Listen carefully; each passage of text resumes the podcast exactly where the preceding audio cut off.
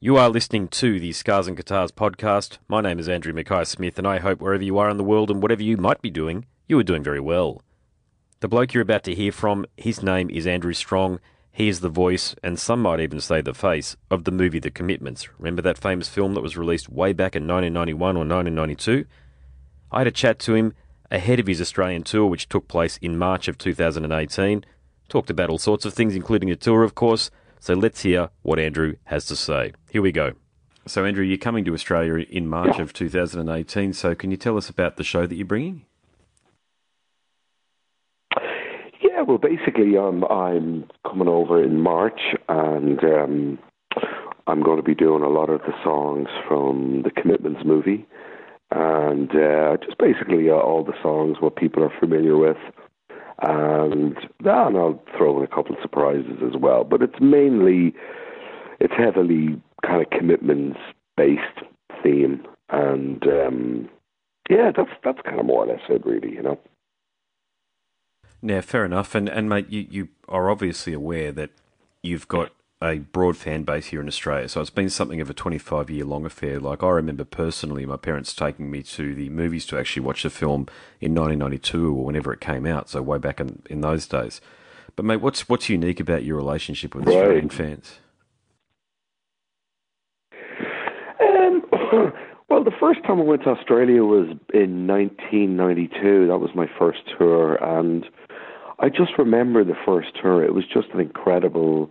It was probably the first proper big tour I ever did. You know, and uh, it was just incredible. I mean, you know, I was, you know, I would have been what 17, 18 then, and uh, 17, I think I was and um, it, it was just amazing. I mean, you know, to go over to Australia at that age, and and also to tour in the back of you know the movie, and obviously the soundtrack was so successful. It was just a great, great time, and I got to meet a lot of great people. And even na to this day, I they're they're still great friends of mine. You know.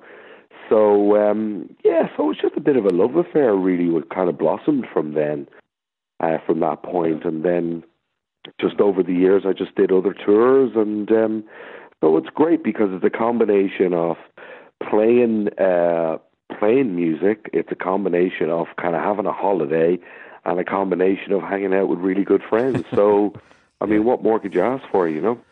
Like when you put it that way, you're spot on. You're spot on. And uh, yeah, I don't know what it was. It was just one of those things where um, when the movie came out, it just crossed over a lot of boundaries. I think it, um, you know, whether you were young or old, or whether you were a fan of music or whether you weren't, the music certainly appealed to Australian audiences. And, the movie, sorry, certainly appealed to Australian audiences.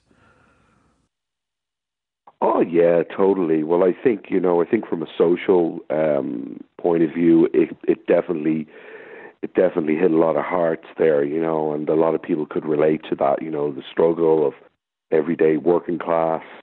You know, if you're a musician and you know the trials and tribulations you go through being in a band and dealing with egos, and so there were a lot of different elements. A lot of people could relate with uh, within the movie, you know and uh, and also you know it was funny and it made people laugh and the music was great.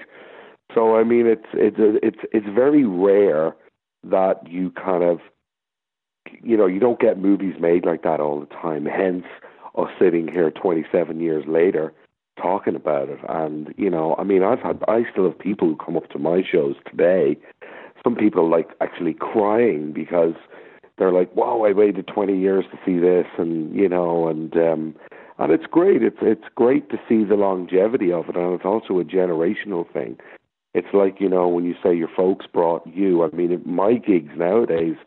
I mean, I have people like you know who originally went to see the movie, and then they have kids, and now their kids have kids, and they're introducing them, and they're like, "Oh, you have to go and see this guy live," and which is great. So you know, I'm very very very proud and very honoured to to be able to go to Australia and all over the world and and show my gratitude. You know, which is cool. You know. Yeah, yeah, that's an important point you make because look, I, I am a musician and I play in covers bands. Now, I reckon I've played Mustang Okay. Sally I reckon I've played that about 150 to 200 times at this point in time. yeah, yeah, yeah. You know, I mean, there's there's no surer yeah, sign. well, look, man. I mean, I mean, you know, once. Yeah, well, I think I think it's great. I think it's great. I mean, it's it's really funny because um, I was playing a gig there about two weeks ago in Dubai, and my drummer showed me a thing on Facebook, and I brought out a live album there a couple of years back. Uh, it's called The Commitment Years and Beyond. It's a live thing I did down in the south of France, and there's actually a guy going out doing a tribute to that in in in in Europe, and you know, you know, he's got the shaved hair and all of that. So um, I mean, it's it's it's quite flattering, but in a way, it kind of makes you feel a bit older too. You know. Was that was that the song that you thought had the biggest crossover potential to to achieve a broad audience? Um, what what Mustang Sally? Yeah, yeah. Was the, you, you know when you were recording the album, right, and when you were doing the movie, was that the song that you thought this is going to be the breakout hit? Was that the obvious one when you were doing it? No, not really, because like to be honest with you, I was 16 at the time, and you know, really the sort of stuff I was listening to then at that time, you know, was was kind of you know a lot of kind of the whole grunge thing kind of coming out you know, the early 90s, well, probably a little later than 1990. And I was kind of, you know, I was into like Madness and Adam and the Ants and all of that. So soul music was very grown up music for me, you know. So when I, you know, my father's a singer and he sang a lot of that stuff even before the commitments was made. You know, he was well into all his soul and stuff. But uh, but no, I didn't realize that. Oh well, this is going to be a big hit. For, I mean, I knew uh, the director Alan Parker. I knew his previous work. You know, with Pink Floyd, The Wall, and Bugsy Malone, and Mississippi Burning, and all those great movies. So I kind of had an inclination that, yeah, I mean, this is we're we're onto something here. But I, by no means, did I at all think that you know we'd end up selling, you know, tw- I don't know, 12 or 14 million records. And, you know, four or five years ago, I got together with all the original members and we went out and played shows and we were playing to like 15, 20,000 arenas, you know, and I, I never thought that would happen. Um, absolutely not. So, um, I was quite naive um, when I was making the film, um, you know, but but I, I definitely I couldn't tell you after we made the movie that this song is going to be a hit or that's going to be a hit. So yeah, I've got to tell you, it's it's it's up there with. I mean, it's actually a, in Australia at least, anyway, mate. You know, there's a couple of tracks. There's "Brown Eyed Girl" by Van Morrison. There's um, there's that track we just mentioned. Um, there's "The Horses" by Daryl Braithwaite, and and you probably know Cold Chisel, an Australian band with Jimmy Barnes. Um, Case. oh yeah, yeah, yeah. I actually met Ian Moss there. I met Ian Moss there a couple of years back so it did. Yeah. Yeah, well, I mean, it's just one of it's become a cultural zeitgeist. That song. I mean, I see people in the crowd from 18 to 80. Literally, I've seen that. Uh, I play in front of audiences that are that broad, get up out of their chairs and dance whenever we whenever we play the opening strains of that song. And what I love about the track playing it, I'm being a bass player, I can riff, I can do all sorts yeah. of really cool stuff underneath it. Whilst Kelly, the singer in my band, just has a great voice and she can sing you know she can emulate your voices as, uh, as as best as she possibly can. Of course, being a female, being a female lead vocal, but you know we we all have a lot right. of fun when we're singing it, and then the guitarist can do you know some great blues noodling over the top of it. So it's a very versatile track, mate. I think it's going to be one of those tracks that just keeps on going. Yeah, I mean it's it's it's bizarre because I mean, as you know, Wilson Pickett did the original version of it, and um, uh, I mean, not not in any way to be pompous or anything like that. I mean, I met Wilson and I had the opportunity to sing with him that song together. But in a way, it kind of uh, probably our version is a much more popular version. I remember when I met Steve Cropper first.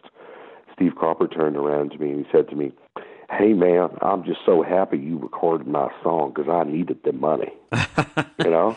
And I was yeah. just blown away by that. I was like, Steve Cropper's telling me that, you know? So, yeah, but definitely. No, I, I mean, look, that's what music's there for, man. It's universal. And hey, you know, if it can inspire people to play, and as you're saying, you can riff under it and you can have fun, well, then that makes me feel that I've done my job, you know. Yeah, well, I think you, you own it now. I mean, I don't think uh, I think the commitments and Mustang Sally are interchangeable. I'm sorry to Wilson Pickett there, but I don't think anybody would probably even know, certainly underneath the age of about fifty, that it was originally a Wilson Pickett song. Yeah, yeah, that's that's that's that that is that is true. Actually, you know. So, mate, when you, when you started out, of course, you know, you, you might have been green or what have you, mate. You know, sixteen, but did you even have an inkling that you'd be working and uh, performing or even touring with some of the top artists in the world like uh, Rolling Stones and Elton John? Oh, well, I mean, when I was younger, obviously, I thought they, they they were dreams for me to come true. I mean, like I I I I mean, I I come from a musical family. My dad is probably probably one of the most respected singers in Ireland. I mean, he is. I mean, if you speak to guys out of U2 or anybody and mention Rob Strong, they're like, yeah, man, that guy's a legend, you know. And um, so, you know, I I come from a very very rock and roll, liberal kind of music background, but also quite disciplined as well. My mother was a bit of a disciplinarian, but in a good way. So um, yeah, so music was definitely in the blood from a very young age, and um, yeah, I mean, you know, the thing about the Commitments movie, and I, it, it, it really resonated with musicians, even like yourself. So, I mean, you didn't have to be, you know, uh, uh, you know, and it resonated with a lot of big artists, you know. Um, like I remember when I played in Adelaide for the first time uh, back in '92 or whatever. I was in one of these I was in the uh, uh, I was flying to Adelaide. I don't know whereabouts in Australia I was, but but I was in one of these private lounges and I met Bryan Adams and um, and my voice was completely shot out and I had about 25 more shows to do, you know, because you know I was quite naive and stuff. And Bryan Adams, he was a huge fan of the movie and brought me down to his gig that night, and we, you know, he showed me all these vocal exercises and then I came down the following night and we sang songs together and uh yeah, so I mean it resonated on every level. I mean on on, on the musician who's a who works in a pub and from a musician who who plays to maybe a hundred thousand people.